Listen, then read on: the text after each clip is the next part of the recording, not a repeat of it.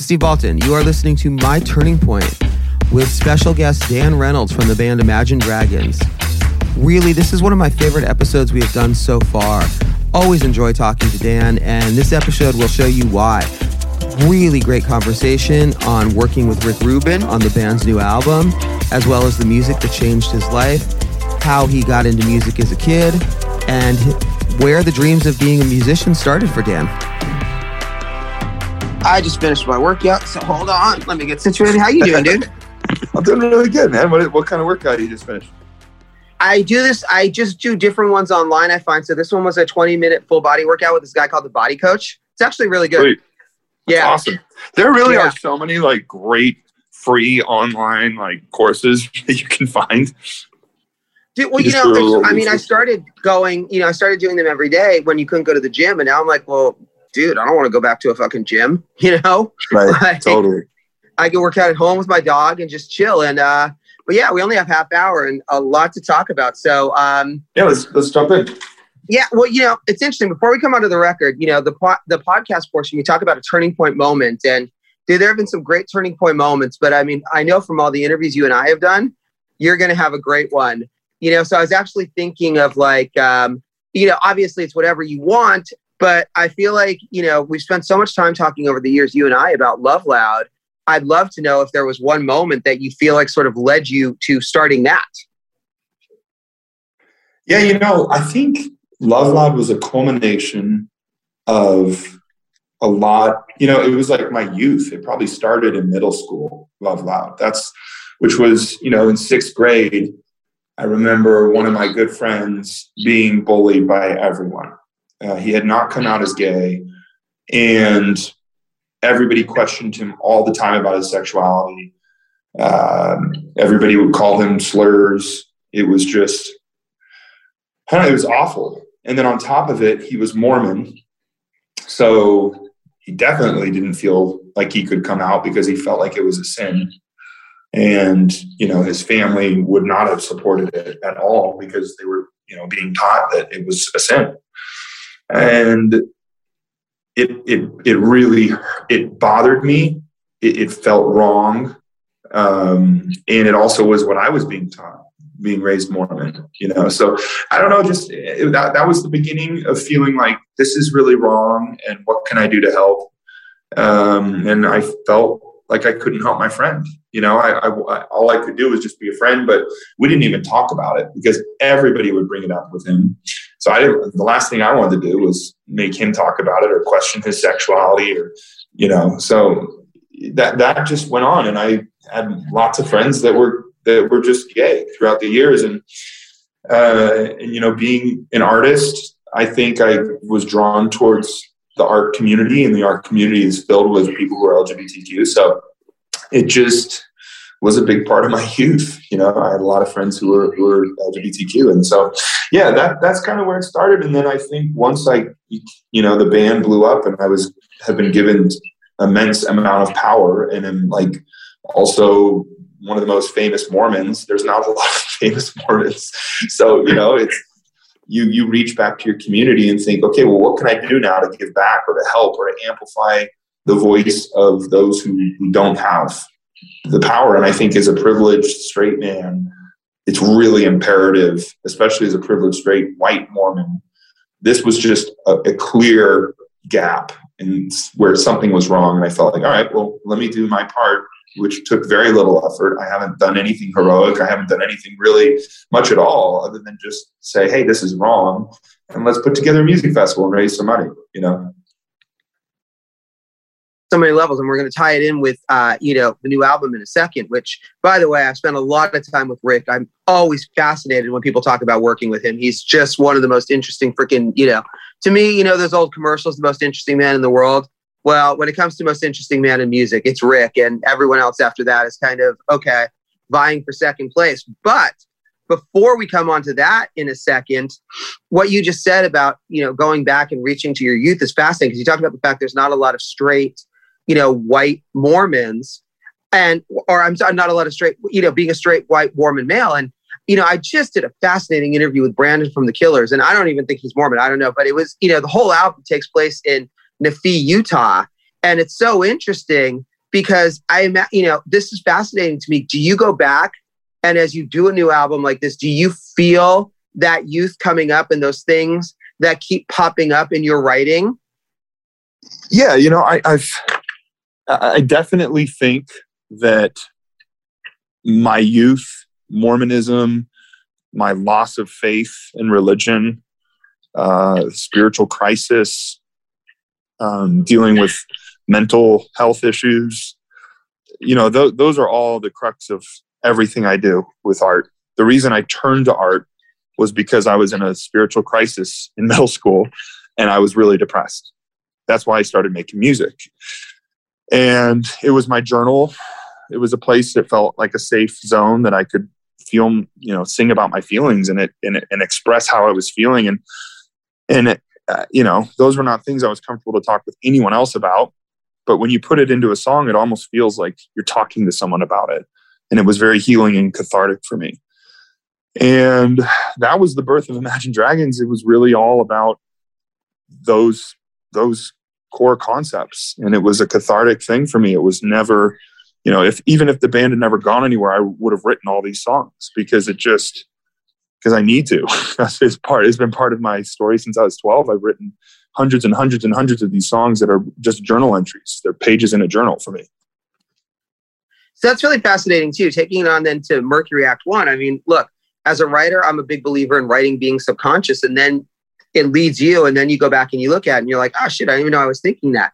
So, are there moments then on the new album that surprised you as a writer where you pick these things up? And it's like again if you're looking at it as journal entries a lot of times you know journal entries are subconscious and you go through them and you're like oh wow that's fascinating. I didn't realize i was thinking that. So so true. Like what you're saying right there is like been the most eye-opening part of my entire career which is when i'm writing a song i'm never conscious fully of what i'm singing about i'm just saying the words as they come out. It's like you're writing freehand in a on a piece of paper and you're not thinking, you know, I'm never thinking, hey, I've never written a song where I'm thinking, I want to write a song about love. Okay, where, what's the story here that I want to tell? Well, I want to say love is hard. Like never. I just don't write that way.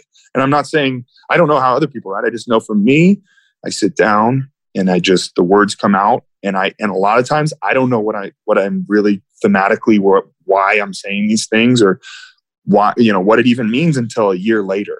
And I'll listen and I'll say, wow, you know, I never really realized that, but I was actually writing that about, you know, uh, you know, dealing with a feeling of, you know, drug addiction or, you know, whatever it is that I, in those moments, you would think I would know and I don't know. I really don't until time passes and I look back. I'm in a healthier place that I actually can confront it. I think I'm probably too scared to confront it sometimes, you know?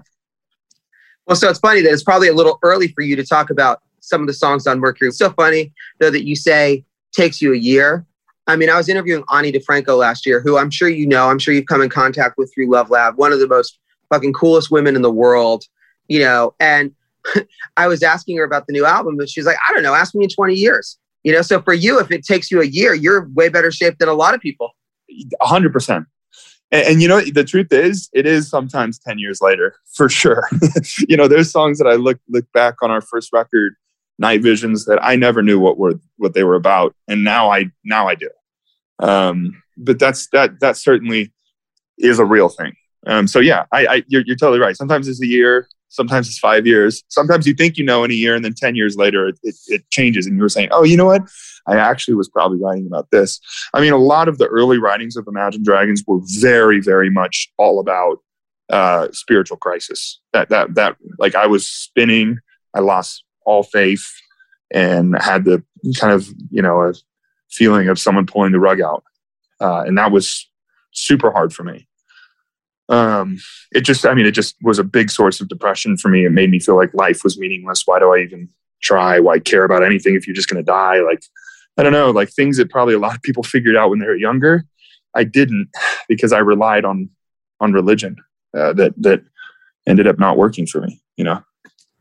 Well, so that's so fascinating, and I I want to come onto the new record, but this is so interesting to me from a writing standpoint. So quickly, are there one or two songs then that you now look back on and you feel like you have a totally new appreciation for where they came from. Or the other thing that happens too is you change so much over the years. So are there ones that you now hear in a totally different way because you hear them with the 15 years, 10 years experience that you've had since you wrote the song? For sure. For sure. One song in particular that really the the older and farther away from it I get, the more I realize what I was talking about. Um, and I was actually radioactive. That song, I think the majority of people listen to it and think it's about some post-apocalyptic, you know, thing or superhero thing. I've seen my my manager sent me an article where somebody like some popular article said that I wrote it for a Spider-Man movie. Completely false. I don't know where that came from. Um anyway, but just recently I uh listened to it and realized what I was singing about, which throughout the years I've always said, oh, you know, it's a song about depression in general. But really what it, what it was about was it was the core principle of night visions, which was all about, okay, Mormonism is false, I feel like. And my whole life I thought it was true. Welcome to a new age. Welcome to the new birth of finding spirituality. It was completely about becoming self like not giving not saying, okay, well, everything you thought you thought was true is not true, so I give up. Instead, it was saying, okay, everything I thought was true is false, but that's okay. That doesn't mean that everything is false. There is probably some truth out there, and let's go find it. Welcome to the new age. I'm waking up. My, you know, I'm, I feel it in my bones. Like it was all about me not giving up hope uh, after losing Mormonism. That was it. And uh, it's taken me a long time to confront that because it was especially scary for me at the time. Um, but that was that. That's that was you know. There's a lot of that that has happened throughout the years. Looking back at songs for me. So that's so interesting as well. Then are you able to step back then and say, okay, now I understand, even though I didn't even know what I was writing about. So people thought I was writing about Spider-Man, which I wasn't, or whatever it is. Are you able to step back and say, I understand though why it is that this song resonated and connected deeply with so many people? Because in fact, everyone is searching, even if they don't know that they're searching or they don't know what the hell they're searching for. I think that's a good point. Yeah. I think the line, I'm waking up, you know, welcome to the new age. That's so, I think that's something that a lot of people feel generally like, you know what, I don't like where I'm at in life right now, or I don't like who I am right now.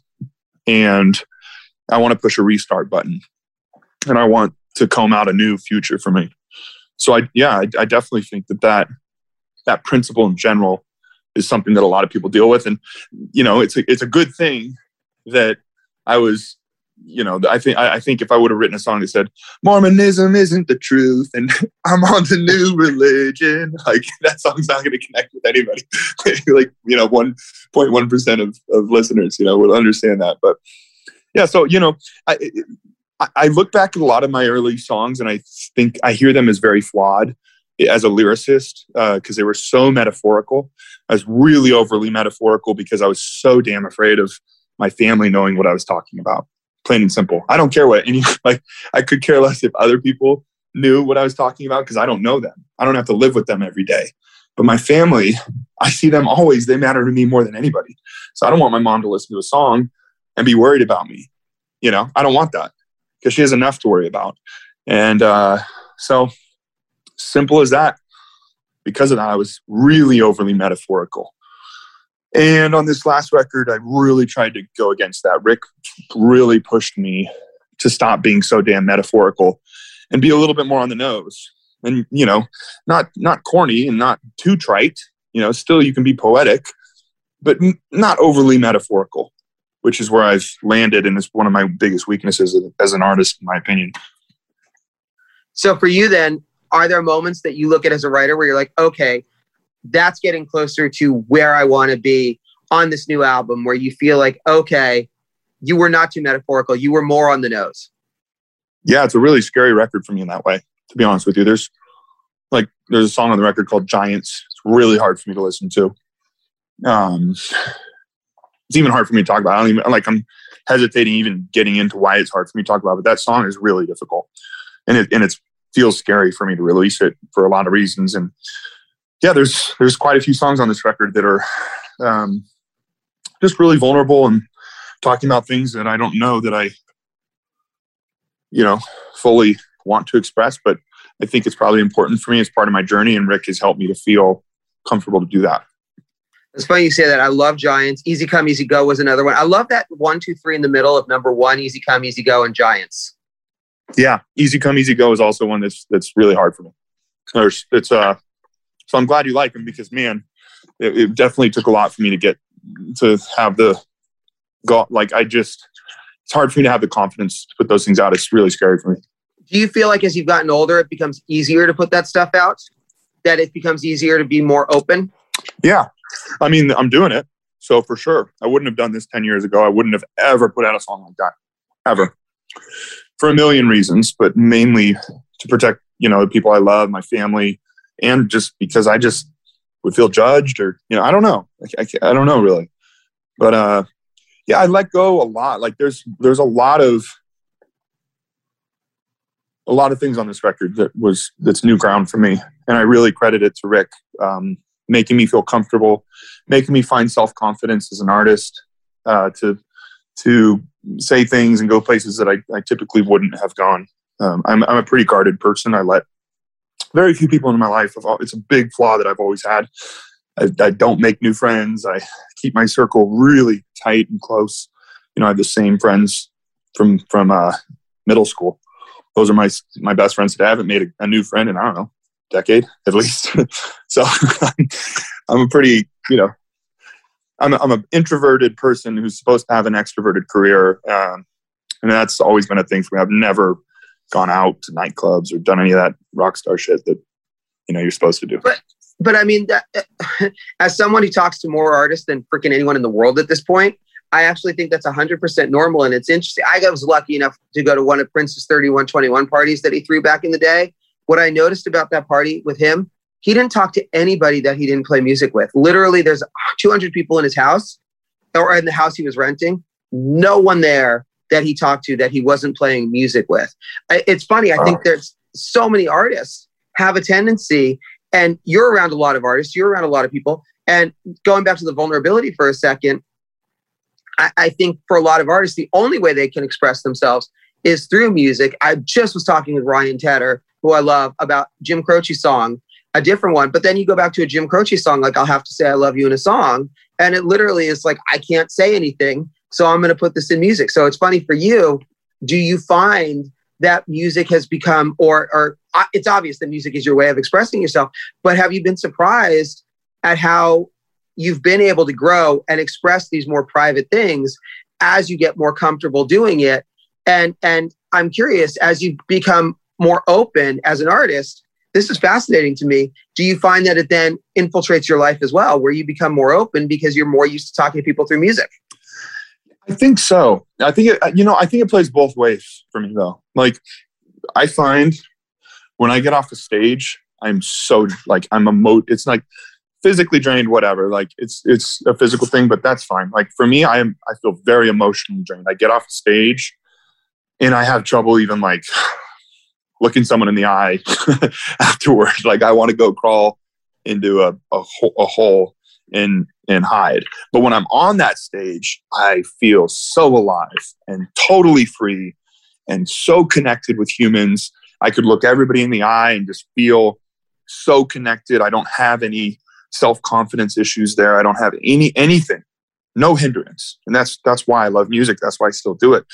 Because uh, I live for that live experience. But you know, um, I'm I'm sure songwriting and being vulnerable has also helped me. You know, to to to be more vulnerable. I'm certain, like with people that I'm close with, all I want to talk about is vulnerable things. All I want to talk about is spiritual things. Like I don't have. I, I'm conversation for me is I'm very interested in deep, meaningful uh, sharing time over a meal with people I love. That's what I, I, I love that. And, I, and talking about life and the real shit and what hurts and what feels great and like laughing hard and crying hard. Like that's what I live for, for sure.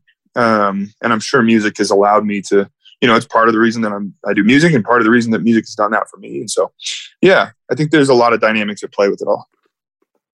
All right. Well, again, going back to the conversation I just had with Ryan, because we were talking about this, and it's interesting. Are there artists, this is a two part question. First, are there artists that are peers of yours that are kind of coming up in the same place that you're either friends with or that you just look to and you admire because you're kind of having a similar trajectory? And I mentioned Brandon Flowers at one point, I mentioned Ryan. I think as you get older, some of these same things come up for all songwriters, which is, you know, being more vulnerable, going back to your past. So I'm curious before we come on to the artists that sort of the classic artists that influence you in your vulnerability, are there artists that you look to that are peers?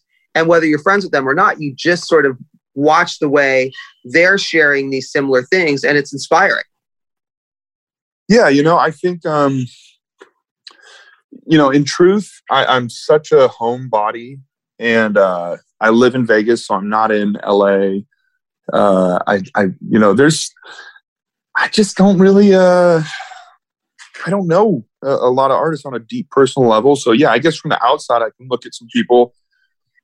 Um but you know, most of my artist friends are you know in bands that are like indie level and I don't know. I just, there's there's different conversations to be had there. Like there's definitely some things to associate with, but there's like you know, as far as like peers who are like when you're talking about Brandon or some something like that, like people who are playing these large places and all the things that come with fame and those things. I don't, you know, I, I don't know. I, I guess I don't have a good answer for you on that one. I don't really know. I don't spend much time with with them. I don't know Brandon really on a personal level. I've met him, you know, we've sang together on stage and I've met him here and there and had superficial conversation, but nothing, you know, where I feel like I know him or can speak for him. Same with Ryan. I've met him a few times. Seems like a really nice guy, but I don't know him. You know, I don't know. Uh, I mean, I no, definitely. I was also just curious, uh, you know, just strictly from a songwriting standpoint, but that's also fair. And and you know, there's there's a couple of things we're going to have to wrap up in a minute. And there are a couple other things that I want to get in. So one, I'm curious when you look back then over your career or over your life as a fan, those artists where you that inspire you in their vulnerability, those sort of classic records where you look at it and say, okay, it kind of surprised me that they were able to put so much of themselves out there. And that inspires you as a writer to say, okay, I can do this. 100%. Okay. I see what you're saying. 100% on that. Yes. Cat Stevens. I love Cat Stevens. I'm probably more influenced by him than anyone else lyrically. I listen to Father and Son. I listen to like so many of these songs that, you know, in like from the age of like 13, I was just digesting everything he did. Uh, and it just, the vulnerability of him. Harry Nilsson, same thing for me.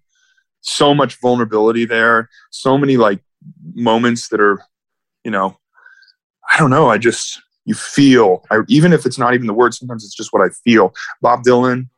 Um, there's just a lot of feeling and, and real emotion in in those songs that that speaks to me, and and that comes from vulnerability for sure.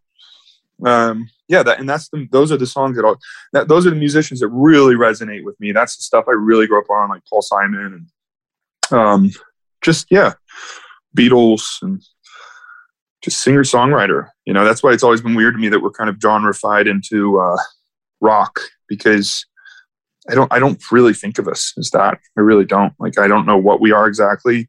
I understand we have guitar and we're four guys and we play our instruments on stage and blah blah blah, but oh. Well, but I mean, it's I mean, you know, I, that's that's a whole other separate conversation, and it's interesting because I mean, you look back and you know, I mean, some of the greatest singer songwriters were in bands, so but that's people just sort of classify things easily. Um, sure. And I'm glad you mentioned that. By the way, Cat Stevens is one of my favorite artists of all time. I'm obsessed all the time. Like, and those songs are just so okay. Quickly, one Cat Stevens songs you wish you had written. What is it? Oh man, uh, you know, I, I, I think I'd have to just go back to the first song that ever made me like the first song that I cried to. I was a, I was like probably 12 years old, super feeling lost, super having like hormonal issues, like starting all of that like stuff, hating middle school, dealing with depression, not understanding what it was, and I listened to Father and Son, and it just made me weep. And it was like that's that if I had to pinpoint the moment I fell in love with music, like it became my life, it was that moment. Father and son, Cat Stevens. So I, I would have to say that that song, you know, something about how it's written in that narrative form and his father speaking to his son and the son like, oh, just man, It's just so brilliant and perfect and vulnerable. I'm gonna have to go with that. Yeah, That's an amazing song. And quickly, because uh, I know we got to wrap up, but just as a fan, you'll appreciate because I got to interview Yusuf now for this Tea for the Tillerman reissue. And I don't know if you noticed this or if you checked it out, but what they actually did was to create the father and son was he used his vocals from the Troubadour in 1971 to play the son and using his new vocals as the father. It's just amazing. Whoa. No, I had no idea of that. That's amazing. Whoa. Yeah. So as a like fan, awesome. I definitely recommend you check it out. So last two questions. One quickly, because again, I know we got to wrap up. This is also fascinating. You mentioned a couple times how Rick sort of helped you as a writer. And again, I've known him for years. I absolutely love talking to that guy. He's so fascinating. Were there one or two things that you can pinpoint that really helped draw you out, or was it simply just working with someone of that caliber kind of inspires you? Because when you look at the artists he's worked with, I mean, it's funny. Look, you can look at it and say, okay, cool. We've won Grammys. We've done this. We've had this success. When you're working with someone who's worked with Johnny Cash and Neil Diamond and that level, it's got to feel so flattering. Yeah, you know, I think for the first and foremost, what helped me the most with Rick was I trusted him. I trusted his energy. We spent some time together before we started working and just talked about life. And he, I really like, I felt like I trusted this person. Like, and he made me feel comfortable to be vulnerable. I think that is huge for a producer because that's the person that you're going to be sitting with and who's going to tell you some hard truths that are going to be hard to hear. Um, but it wasn't hard with Rick because I knew that it was all coming from a place that was not egocentric. It was about the art, it was about the music, it was about pushing. Uh, so I trusted him. He would often say to me two things. He would say, This is too in the box. That was a, a reoccurring theme. This is too in the box. It's not exciting for me. And so we would just move on to something else. Or we would try to push it to a place that was out of the box but still felt real that was a big thing. He didn't want to do anything that wasn't exciting. I think he's at a place in life and in his career where he has nothing to prove. He's not looking to, you know, do anything other than what's exciting to him. And that doesn't mean that it's not going to be simple songwriting. It might be the core, simple, you know, whatever it is, but it has to be moving, real. He would also often say to me, I don't believe that. I don't believe that. He said, I understand that you're saying that. I understand that you meant it. But as a listener, I don't believe it when you say that.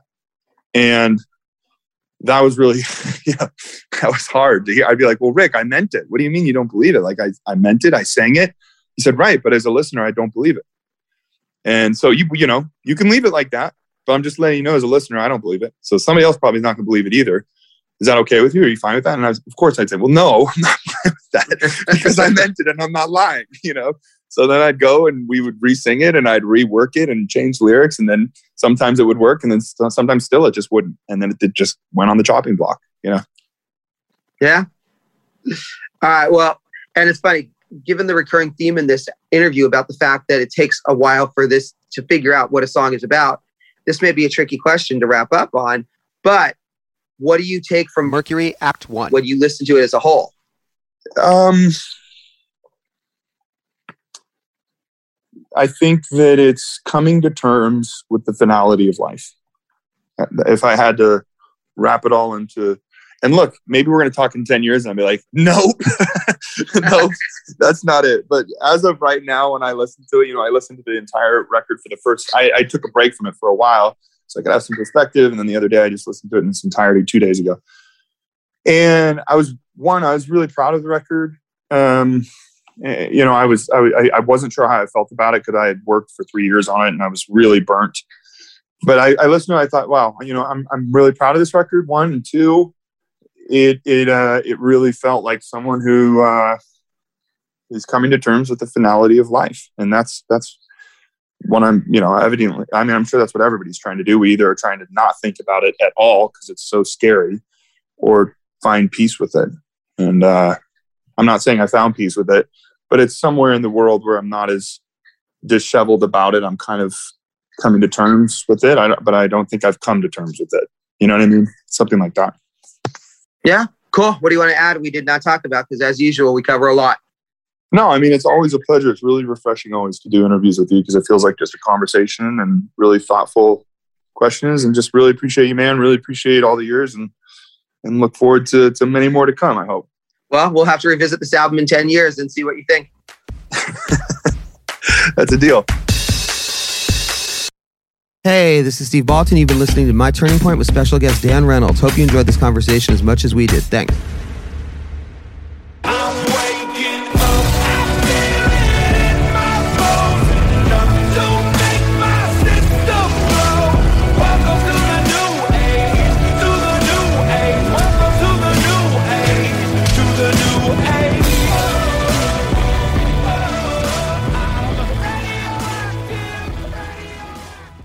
If you're a parent with cancer, you're probably worried that your child is feeling scared, sad, or alone, when all you want is for them to just feel like a kid.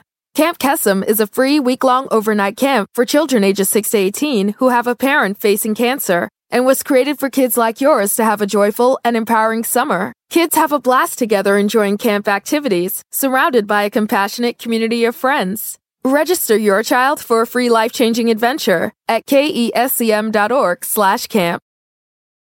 Sometimes you need to take control to make a difference. That's why with FlexPath from Capella University, you're in control. Set your own deadlines and leverage your experience to move at a pace that works for you. Discover a different way forward at capella.edu. It's NFL draft season, and that means it's time to start thinking about fantasy football. FantasyPoints.com features industry leading experts and prognosticators using proprietary hand charted data to help you score more fantasy points. FantasyPoints.com is the place to go for whatever kind of fantasy football you play. Whether you play fantasy football, daily fantasy sports, or do a little bit of everything, Fantasy Points has the meticulously researched content to guide you to victory.